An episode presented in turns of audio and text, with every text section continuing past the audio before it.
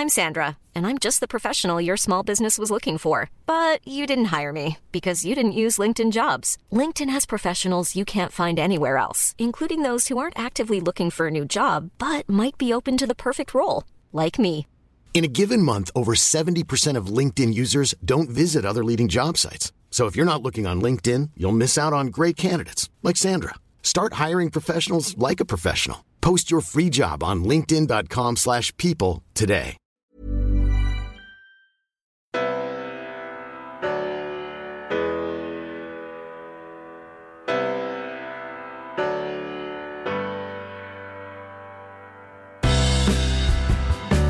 I'm Julia Gillard, and this is a podcast of one's own.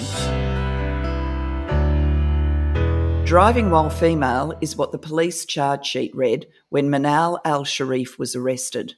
In 2011, in Saudi Arabia, a woman driving a car was considered a crime. Infuriated by the lack of rights for women in her country, Manal set out to change things, and in doing so, risked her liberty and her family. Her arrest for driving while female received worldwide attention. It highlighted just how few rights women in Saudi Arabia have and set Manal on a path to further activism. Her book, Daring to Drive A Saudi Woman's Awakening, is a gripping account of her life and how she unexpectedly became a human rights campaigner. But she's done so much more. She is an incredibly accomplished woman in the world of technology and has been listed as one of Forbes' top 50 women in tech and by Newsweek as one of the 10 tech revolutionaries in the world. Manal, it's an honour to be speaking with you. Thank you for joining the podcast. Thank you for having me. The honor is all mine. Manal, a vast majority of the experiences you had as a child and young woman growing up in Saudi Arabia would seem almost impossible to fathom to many of our listeners. Are you able to explain a bit what life was like for you as you were growing up? I was just like any other girl we were not that connected with the news, with the religious establishment. We were just children. I wanted to be a novelist, a physicist, a scientist. I wanted to be a journalist. I remember I wanted to be a journalist. And in Saudi Arabia, women can leave the house. But I didn't think too much of the things they couldn't do, like riding a bike, playing sport, or leaving the house. I didn't even know these were taken away from me. I focused so much on the things they could do. I loved books. I loved readings. And reading really leads to writing. So I would sit down and create this fictional world, solving crimes with the police and uh, saving humanity and um, making new inventions. I, I think it was until I was 12 when I started realizing the things that's been taken away from me when I couldn't ride my brother's bike when I turned 12 my mom was so afraid that I lose my virginity. I didn't understand that. She said, You will be ruined. And she didn't explain to me what's ruined, like like my doll that I can when it breaks, that I can, can't play with it. No one explained to me. But slowly a lot of things were taken away from me. Like I had to cover my face. Uh, stop talking to my cousins. And I love football. And by the way, Australia and Saudi are playing next month for the qualifications for the World Cup. So I get so excited about playing sports and that was taken away from me. And i think that's when i started realizing why my brother was allowed to do a lot of things and i wasn't allowed. So my my face was taken from me my voice because you can't speak when you are outside. But the worst part was my name was taken away from me because mom stopped calling me with my name when i became tween. Mom she started calling me with my brother's name in public. And you really feel invisible because it's a shame to mention someone's a female name. So you're always called mother of or daughter of, but it, they don't call you with your name. There were good parts, there were painful parts growing up in Saudi Arabia as a child.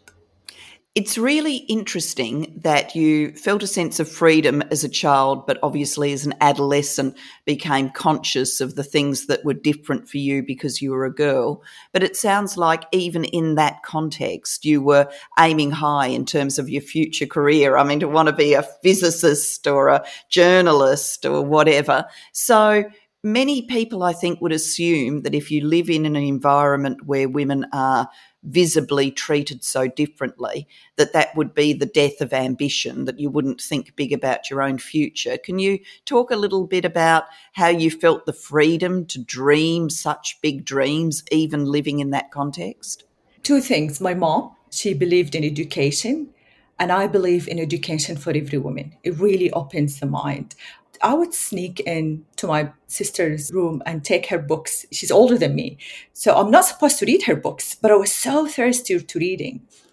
One of the books that I read when I, uh, when I was a teen that really changed my life was Little Woman. And Jo, Josephine Marsh, she was my hero. Watching movies, and we didn't have, we only had two channels. Channel 2 in Saudi Arabia was in English. We had a window to see other societies, how they're living through TV. You would think it's fiction. I'm born 79, and a movie came with a, a woman heroine, Sigourney Weaver, Alien. Alien. She was she was my hero as like, oh, women can also save the world.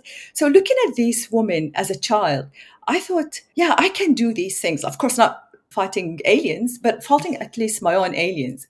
But also, we went through in our teenage years because I was born 79 and it was that era of the awakening. It was a very troubled time for Saudi Arabia and the Muslim world, where radicalism was on the rise because of the hostile environment against Muslim, whether in Palestine, Chechnya, Afghanistan, Bosnia. So I went through that conspiracy theory that Islam is under attack and we have to be good Muslims and those are all the enemies. So that's the time where I was picked up with radicalism because I read a lot and the only books that were available for me it was the radical books and it was actually given to us for free. Imagine, oh my God, someone giving me a book for free. I don't have to save to buy the book. And those books were really radicalizing and we had the cassettes. So from that girl who loves drawing, who loves to play sports with her male cousins, of course, I was the only girl in the football team, to someone who is completely living in isolation from the rest of the world and thinking the world is against me. So I believed in covering my face. It didn't bother me anymore. And I started burning my drawings that have people faces because they told us it's forbidden in Islam. And my brother, I would give him hard time when he listened to music so he'd always have his Walkman and he would just hide his music cassettes. And one time I had to just have an intervention with my brother where I took all his cassettes and just burned it in the oven, just melted it in the oven. I went that far in my radicalism years. I was giving that idea that we were under attack and I was cornered, and that was my defense mechanism until I went to college and everything changed. I studied computer science and we got the internet in Saudi Arabia. And it was truly my first window to the outside world, where I finally can question my belief system. All the things they told me, these are answers you can't question. But I had so many questions no one could answer. And that was the time. And Saudi Arabia, it took them years. In Australia, the internet came here in 89. In Australia, the internet. Saudi Arabia, it's 99. So it took us 10 years to have the internet. And when the internet came, it was heavily censored. And that's when I learned how to hack things. I didn't know the name was hacking. I would just bypass all the censorship because I was so thirsty. I wanted to read. And mom family lived in Egypt. So if you go and visit them, I would see women driving. I would see women not covering their face.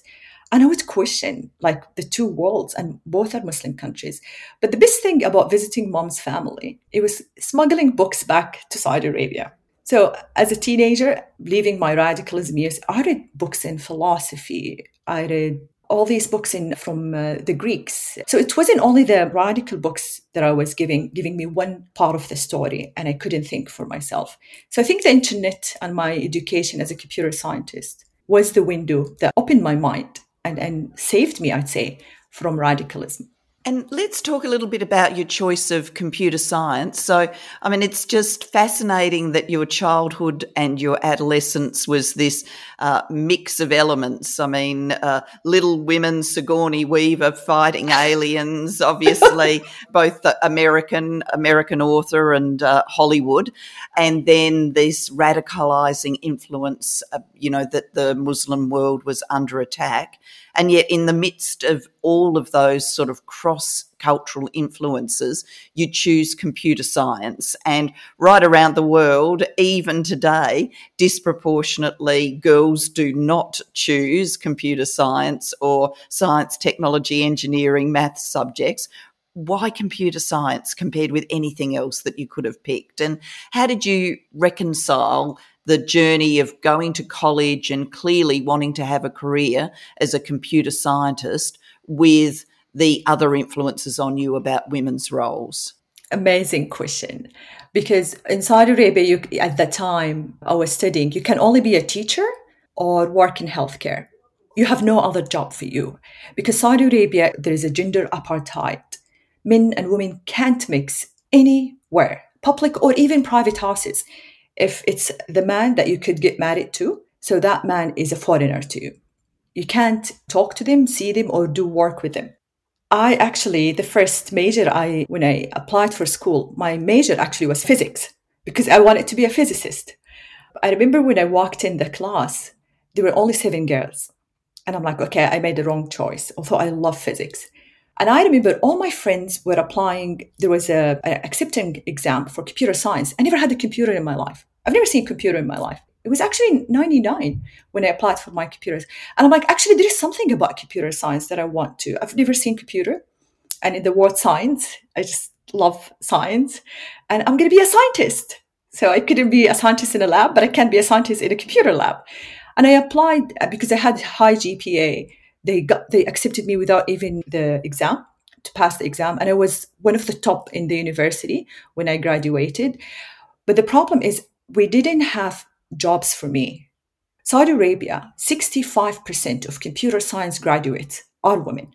It's just huge because saudi arabia is a country where they pay for your education. And not only they pay for your education they actually pay you to finish your education. So I used to get salary from the government to do my bachelor. And if I would do my master and my PhD, I would still get higher salary.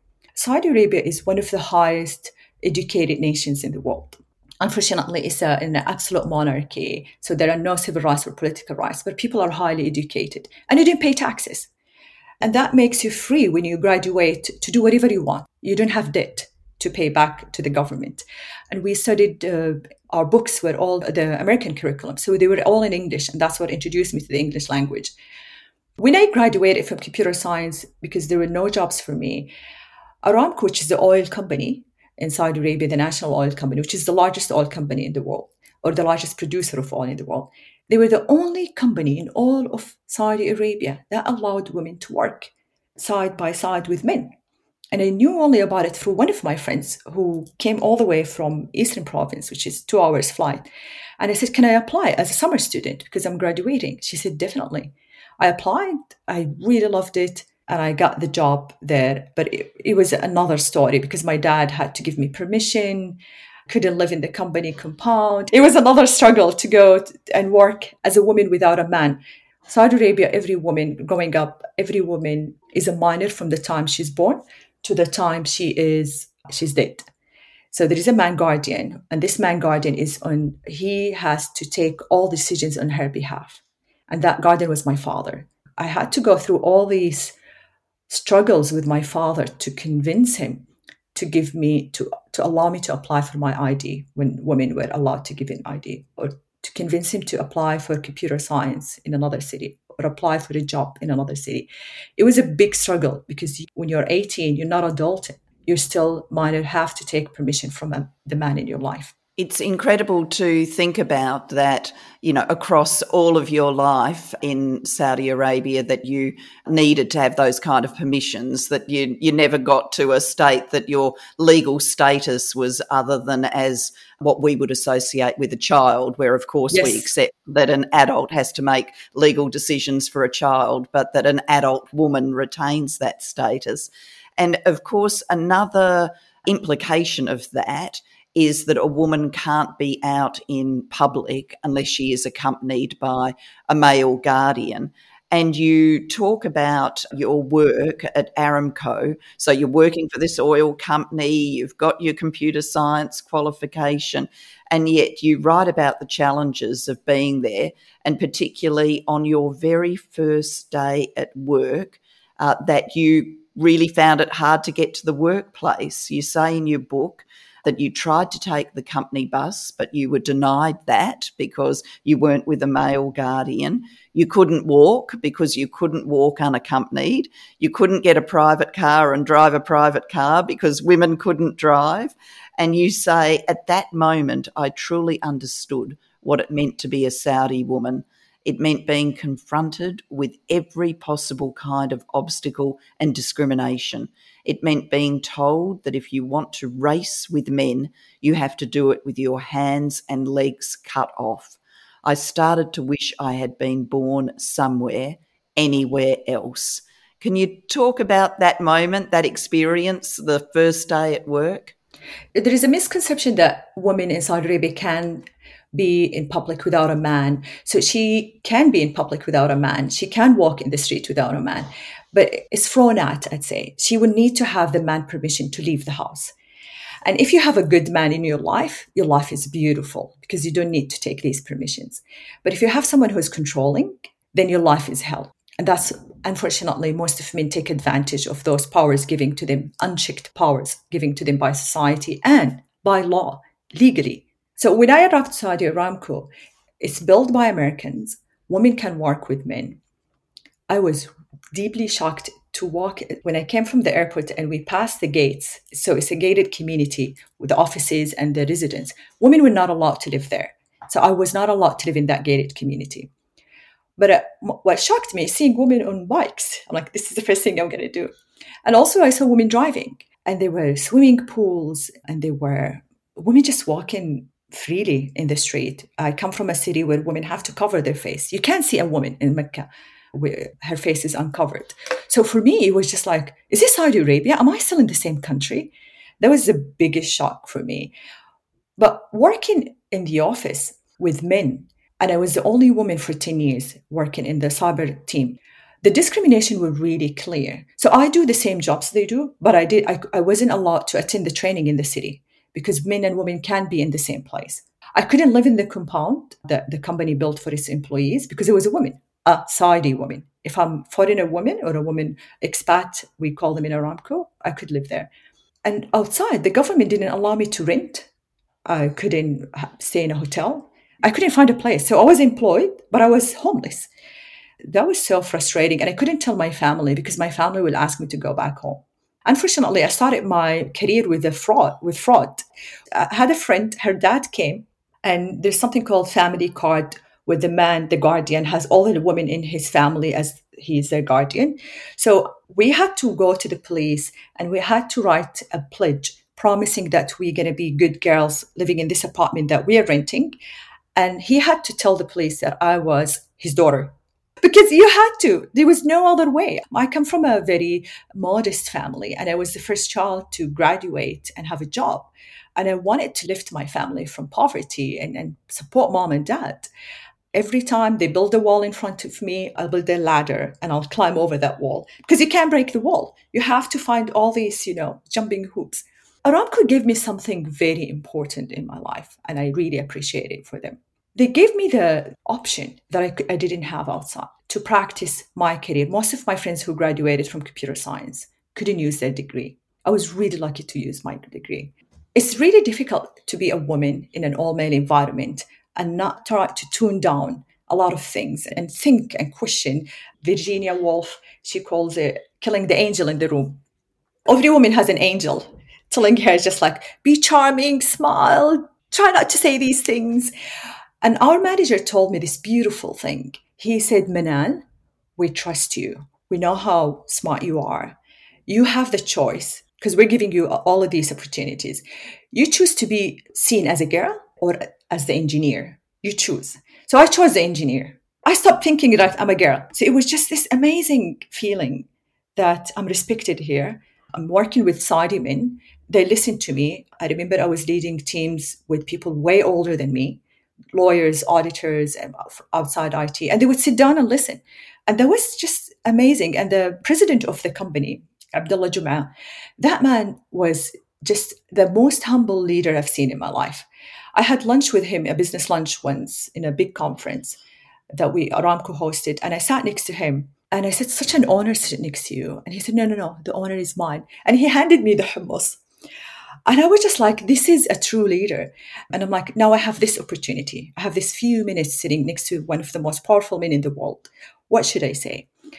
And I said, Abu Abdullah, Abu Mundhir, and you always call someone in, in, in uh, Arabic culture with their sons' names or kids' names. And I said, you know that I'm an engineer here and I've been working for seven years and I can't live in the compound. I'm a single mom recently, I'm a divorced mom recently, and I have a kid. I'm really struggling and I feel like it's really unfair for us as women. So imagine you're having lunch with the president of your company and that's the first thing you come. I said, I feel there are a lot of, and I didn't even know the word discrimination at that time. I feel it's a lot of policies that are in my face. Like he said, I acknowledge and I know and we're working on it. And I just loved that the power of speaking up. Sometimes those leaders don't even know what we women go through until someone brings it to them. Well, that was certainly a moment of courage, absolutely. Can you explain to us your personal circumstances at that time? You had met your husband at work, hadn't you? Yes. And had your first child. Yes. So, can you tell us about that? When I got my job, I called one of my friends back home in, in Jeddah, where I went to school because she was so pessimistic. She's like, oh, none of us will have a job and, and don't even dream to have a job. You'll be just sitting home. And I called her. It was the first one I called her. And I said, guess what? I had a job in Aramco. And she said, and you're working with men? You know, you never get married. That was her answer to me. So I never talked to her again because she was so negative and I didn't need that energy in my life. The irony is that I meet my husband at work. The problem with someone being so young, 23, my family were not around me. And when I started seeing him, like we started talking in the office, and that's a no no in Saudi Arabia. You don't talk to guys. Like it's work and that's it. And I did the forbidden thing. I saw him outside work. And in Saudi Arabia, we don't date. And if you date and it's found out, like the religious police could arrest you both and put you in jail. So I was risking a lot by seeing him. The problem is, I knew that it's not going to work. He wanted me to leave my job. He wanted me to cover my face because at that time it took me so long to remove the face covering after, of course, reading and when I was in college. So I was thinking, like, if I want to be with this man, I have to go backward. The society is putting so much pressure on him. It's not out of religion, it's out of being in a culture that's very conservative. And people judge the man of how his women are modest or not. And I was very young and foolish because people started talking in the office that, oh, Manal, and they're talking. So kind of it's just like my good girl like I have to prove that I'm a good girl and a modest girl, I'm a good Muslim.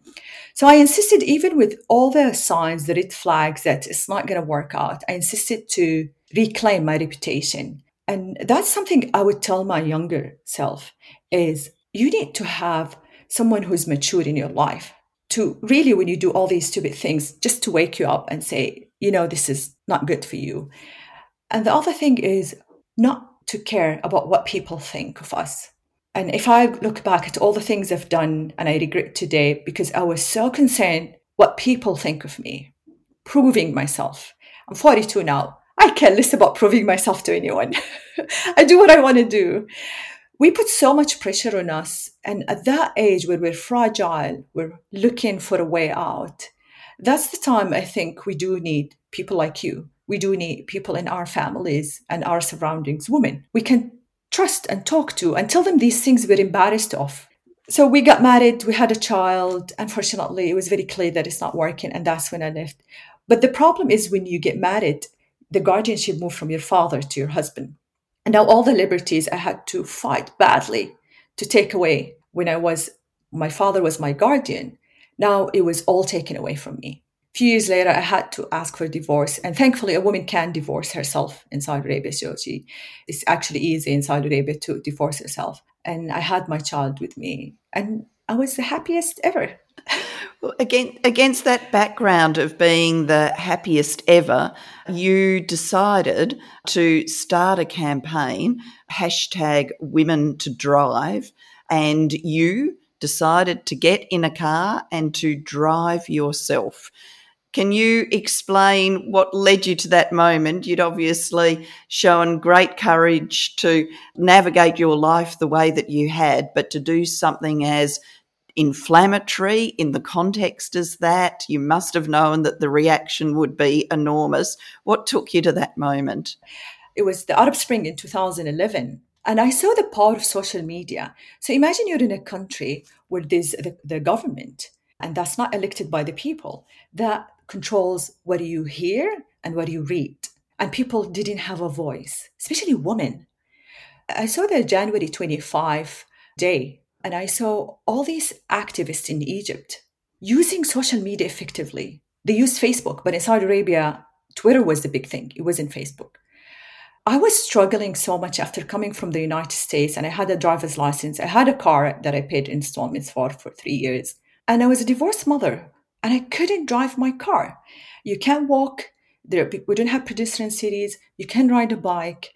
So you are still dependent on a man to drive this car. One day I almost got kidnapped because I couldn't find a car to take me back home. And by this time I was living in the residential compound, thankfully. So I would drive inside the residential compound, but not in the city. My son's school, my son's hospital, everything was in the city. One of my colleagues that I was ranting to, like, and was so frustrated, he said, actually, there's no law prevent you from driving. You can just go out and drive if you want in the city. And that hit me. And I'm like, no, you're kidding me. So why women don't drive? Why we're the last country on earth where women don't drive? He sent me the code of the traffic police.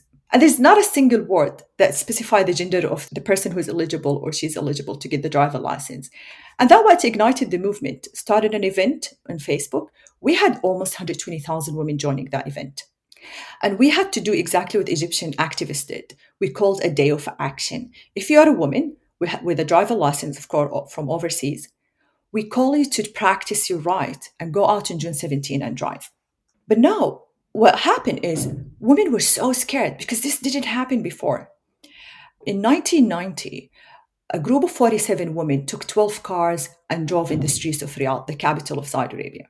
They were stopped, they were banned from driving, their cars were confiscated, they were fired from their jobs, and they were college professors. They were not just teenagers, they were not just kids, they were women who are mature, adults, mothers. Their names, their house phone numbers, at that time we didn't have mobile numbers, were printed on brochures or leaflets. And terrible things were told about these women. They're westernized, they want to corrupt this society. Those are not Saudi women, those are foreigners, whatever. And those were handed in the public spaces when you go to the mosque or when you are in the school. And that was really shocking because as kids, that was imprinted and forgotten because the government, they really, it was a big thing. And the government, that they had to, the announcer came on TV and said, women are not allowed to this, shut up now. And they didn't allow anyone to talk about it in the media. So from 1990 to 2011, that's 21 years. Not a single thing was mentioned anywhere. You can't talk about women driving. It was a taboo. And imagine now you have social media and you, can, you have a voice and you say we're driving. Women were terrified to drive, and I had to lead by example. So I did drive. I asked my friend to, she recorded me with my iPhone and I posted on YouTube. And YouTube in Saudi Arabia is the most used social media. Actually, Saudis consume more video YouTube than Brazil and the US. 90 million views per day in Saudi Arabia. And that's in 2011. I don't know the numbers now. But I knew that was the place for me to speak up. And it was terrifying because I used my name and my face. I, I work in Aramco, which is the biggest company in the country. And I had no clue that it will reach 700,000 views. And it was trending worldwide, including in Australia. I remember one of the comments in Australia, a guy here, and he said, I have no clue why everyone is watching this video. is just a woman driving. and it's just so funny that the world didn't understand why the riot, why people were angry. And that's when I drove again. I asked my brother to pass by a police car. This time I was in his car and I was arrested. I was released after, after interrogation. And then I was arrest, arrested again and sent to jail for driving while female. When I was in jail, I had the both sides, the villain and the hero. A lot of women were supporting quietly, anonymous names, and a lot of people were so angry because it's just like, how dare you? How dare you? This is our country. You are creating so much disruption. But the Arab Spring made people really join the power of the network, join these social media and engage. We were so frustrated. A lot of people were speaking up. When I, I had to write a piece of paper when my sister in law came to visit me in jail. And on the piece of paper, I wrote to her, ask dad to meet the king. Because no one knew that who put me in jail. Like no one knew who released the orders to put me in jail. And it wasn't the king. And my sister in law, she smuggled that piece of paper and she gave it to dad. And dad had to fly from where I was in jail in Dammam to back to Jeddah, where the king, and he went to the royal palace and he asked to meet the king. And he met him that second. He went there. It takes months to meet the king, to take appointment with the king. Dad met him in the afternoon, 5 p.m. My release came from the king himself. So all these people who keep telling me that you're such a superficial, you're such a, a, a child. If it's stupid, right? Why there was so much anger? Why it took the king of Saudi Arabia to give me a pardon to leave jail?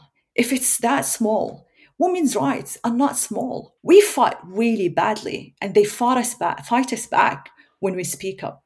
So I think that was one of the things that really changed my life. And June 17, when it came, I was so scared that women wouldn't drive on that day. I had to sign a lot of papers promising never to talk or campaign again when I left jail. But I, I, I didn't stop. I, I, I stayed quiet for a few months, but then I'm like, I can't. I have to talk.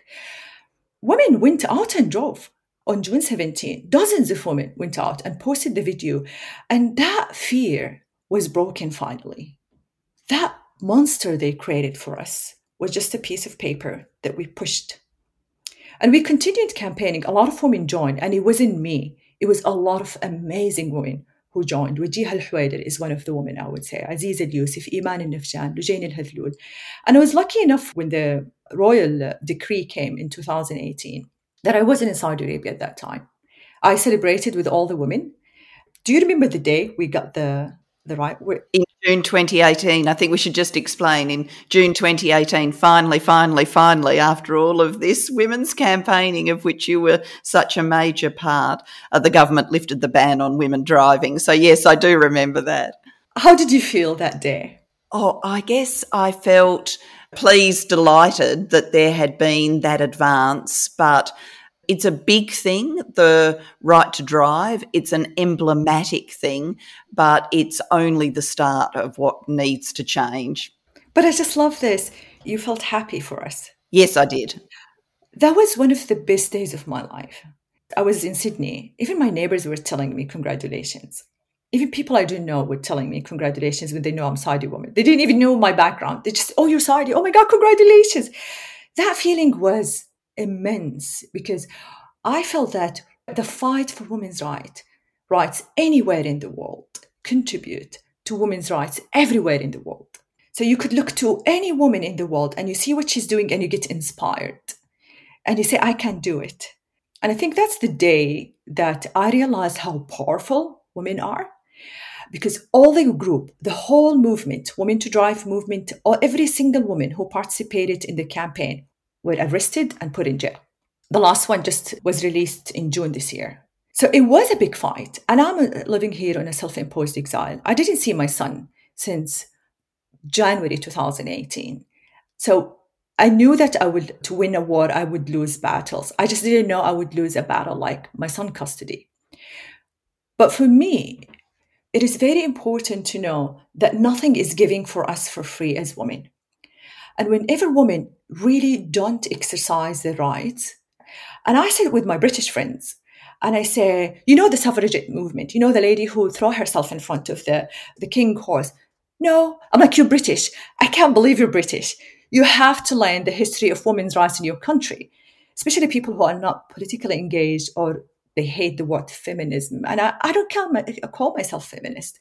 I call myself a woman who lived in patriarchal societies, intergenerational traumas that women went through for thousands of years that we have to face. And the only solidarity for us is to know what other women are doing. The price you paid was a huge one. So you left your country, you came to Australia, uh, you were not able to bring your son with you. When you got to Australia, what was it like? What did you think, having come from Saudi Arabia? What was that, the first few months, your first experiences of Australia? How did that all feel? I couldn't believe how beautiful Sydney. I live in Sydney. I couldn't believe you can have the mountain, the national parks, the reserves, and the beaches and the water, like coming from the desert where it doesn't rain. I would be standing outside when it's raining. and the first thing I did is I got my driver's license, 10 years. I paid for 10 years driver license, my Aussie driver license. I met myself for the first time in Australia.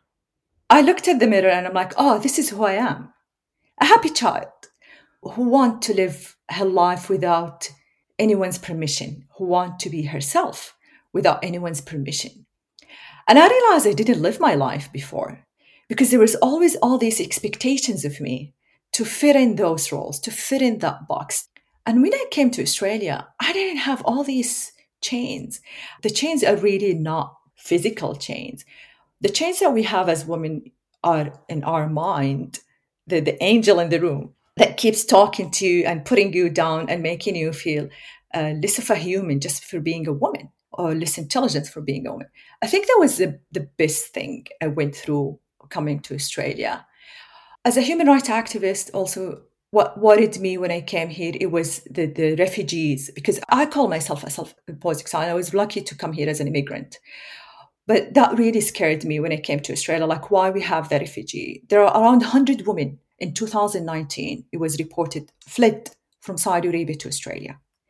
There are people like me who are f- fleeing for their safety, for their lives. And I appreciate Australia for taking me in. And I appreciate Australia for not asking me to cover my face or uncover my face. Just let me be, have my beliefs, my belief system, and, and just be a good citizen who can contribute to this country. The other thing is, it was very difficult for an immigrant to find a job, but I found a lot of my friends who came here at my age, it was difficult to find a job. It took me like two years to land my first job. And um, I was just living and speaking and, and, and my book. But what shocked me to work in the corporate life in Australia, what shocked me is how men were talking to me and I remember my first week in the job, I was a manager in one of the big four. And the partner was talking with the director, and I was standing there with another director. And I was standing there. They gave, because when I applied, they said, Oh, no, we don't have this position. So they gave me a lower position. And they brought someone with 10 years less experience than me in cybersecurity as my boss. The same week I was hired. And we're talking about the client, and they just took themselves and left the room while I'm talking. And they had the meeting in the in the kitchen. And then my the director would yell at me in front of the clients. And i'm sitting there and i'm like like we're in a professional environment. No one ever yelled at me. And i mean no one ever yelled at me at work i was sitting there not believing i was just like i would take my laptop and go to the to the bathroom and cry i couldn't believe this was happening to me by the way i was in jail i didn't cry i cried because of my director because he was questioning my abilities and six weeks later, I had to resign. One job after another. And then I, I became a director in my recent position, which I also resigned from. And now I'm doing my own thing. You're sitting in the room with all the directors. You're either interrupted, you're either mansplained, and I love this word because I learned it later after I left my job. You're either completely disregarded. Your opinion doesn't matter. I was I was the youngest, maybe 10 years between me and the rest. And I was talking down. Like if I come up with an idea, either ignored or talk down. And then when the other directors, I have to go and create my allies with the other directors out of the, the boardroom. And I talk them into accepting like what I'm because I know what I'm doing. I've worked in cybersecurity for 20 years, for God's sake. When they approve it in the meeting, that idea is approved or that decision is approved. But if I say it, it's ignored. And I'm just sitting there and I'm like, in Saudi Arabia, men would listen to me in the meeting. Actually, I was the I was the bossy one when we sit in our uh, weekly division meeting. I would be the one sitting next to the the division head. I could uh, challenge people. I could boss people around if I wanted. I was just me. And I wasn't like put down. They would listen and they were just like, good idea. Okay. So you're going to speak about this. How about you present this to the managers? And I love that environment. And I get shocked with this blocky environment in Australia. And I'm like, you know, sometimes Australian men can learn from Saudi men one thing or another.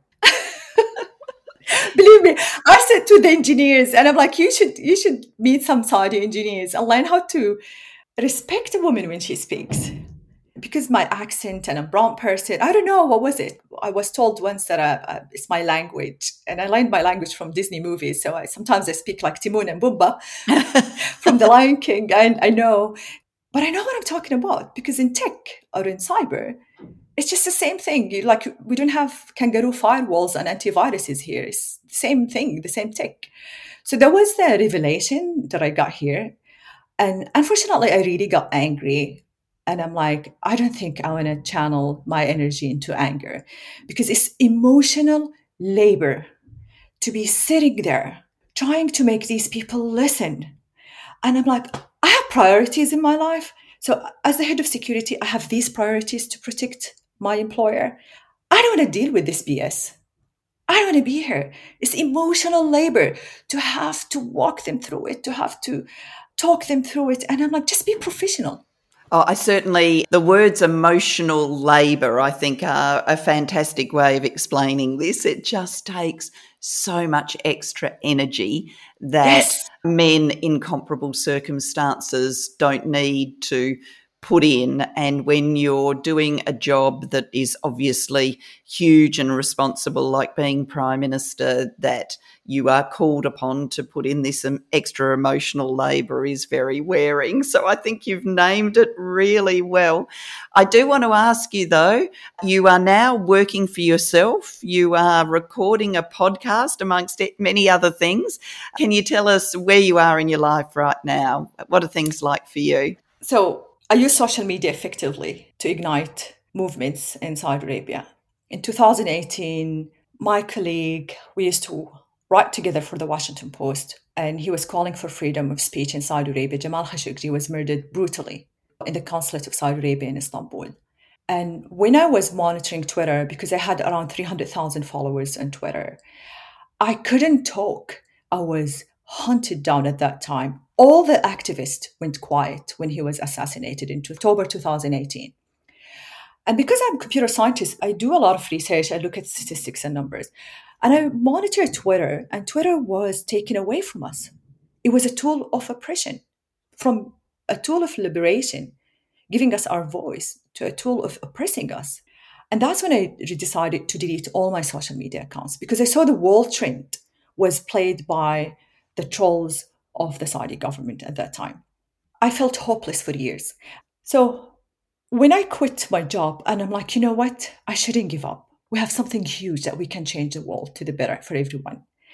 I'm writing a book about dark technology, is how tech is now being abused, those tech giants, how profit over humanity, democracy, and the planet is really destroying our future, our kids' future. So I start I'm writing a book, Dark Tech.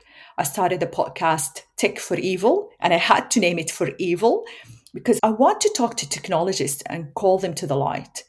And I want to talk to policymakers who are lousy and lazy and do want to update the digital laws here in Australia. Our Privacy Act is dated 1988, before the internet came to Australia. So those tech companies are taking advantage that is unregulated and they're just really creating mass destruction. Like imagine democracies suffered like Cambridge Analytica in the U- in the UK. Imagine people who are not living in democracies like me. We suffered the most. We suffered before you. That's why I started that, and I started the Ethical Technologists Society. And I'm trying to connect individuals because it's really scattered the effort to try to have a universal declaration of digital rights and to have a global ethical tech index where we hold those tech giants to account and, and, and just opening the door to everyone to be able to understand what these tech companies are doing and take action because it's so important to democracy, but also to women uh, that we address these issues with technology companies. Now, I'm going to come to the standard questions that I ask each of my guests. I always ask them to comment on a fact. And the fact for you is that according to data from UNESCO, only around 30% of female students select STEM related fields in higher education. Globally, female students' enrolment is particularly low in ICT, 3%, natural science, mathematics, and statistics, 5%, and in engineering, manufacturing, and construction, 8%. What's your reaction to those figures? I'd say get inspired from Saudi women. As I mentioned, 65 make the computer science. Get inspired from Indian women. Indian women, over 60% study STEM, which is amazing. And it really starts from the school because in the school, when the girls are brought up to think a certain way or to act a certain way, they would have a lot of interest in science, but they would lose that as they go before college. And that's the time you catch them. But a very important thing people need to know about STEM the way it's taught today is so boring. And we women have high emotional intelligence. So it's like, no, no, I'm not going to study something boring. I'm actually going to study something very exciting, marketing, whatever the exciting things they make the majority in. I think it's just making it lively. Science is all about creativity and critical thinking and, and the beauty of science. I think more women will join these professions. I think uh, that's very good advice. Now, what's the worst misogyny you've had to face? We've probably talked a bit about this, but could you summarise what's the worst misogyny you've faced in your life to date? I think not to speak for myself when there's a man speaking on my behalf. And I thought when I left Saudi Arabia, I felt voiceless there.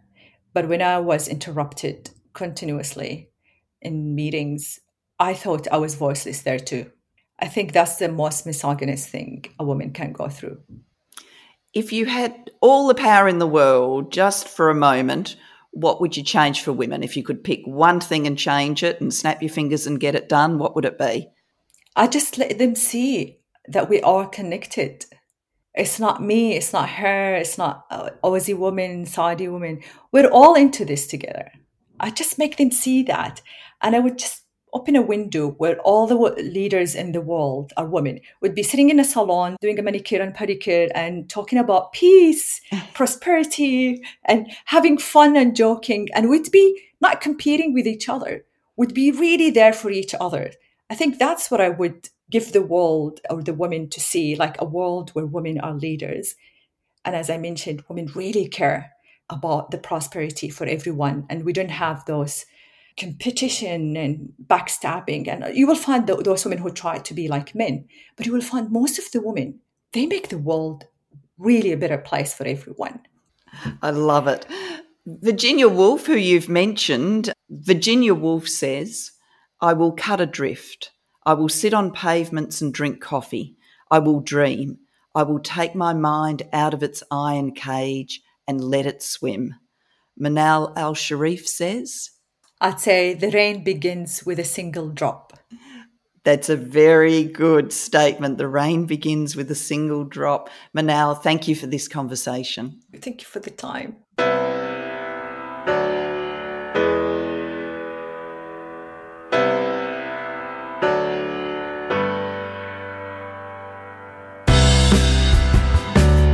Been listening to a podcast of One's Own with Julia Gillard from the Global Institute for Women's Leadership at King's College London. If you want to learn more about our work, visit the Global Institute for Women's Leadership website and sign up to our updates. This podcast has been produced by Connie Blafari and James Miller with King's Online, with editing by Nick Hilton. If you liked what you've been listening to, we'd love it if you could rate and review us with your preferred podcast provider. We're always looking for feedback, and it really helps people to learn more about our work. And please join us next time for another episode of A Podcast of One's Own.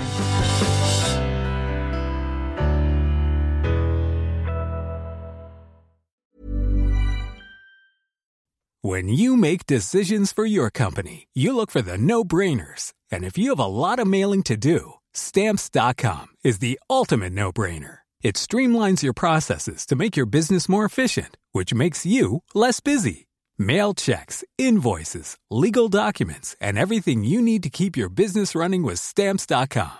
Seamlessly connect with every major marketplace and shopping cart. Schedule package pickups and see your cheapest and fastest shipping options from different carriers with rates up to 89% off USPS and UPS rates. And with the Stamps.com mobile app, you can take care of mailing and shipping wherever you are. Make the same no-brainer decision as over 1 million other businesses with Stamps.com. Sign up with Code PROGRAM for a four-week trial, plus free postage and a free digital scale. No long-term commitments or contracts. That's Stamps.com. Code PROGRAM.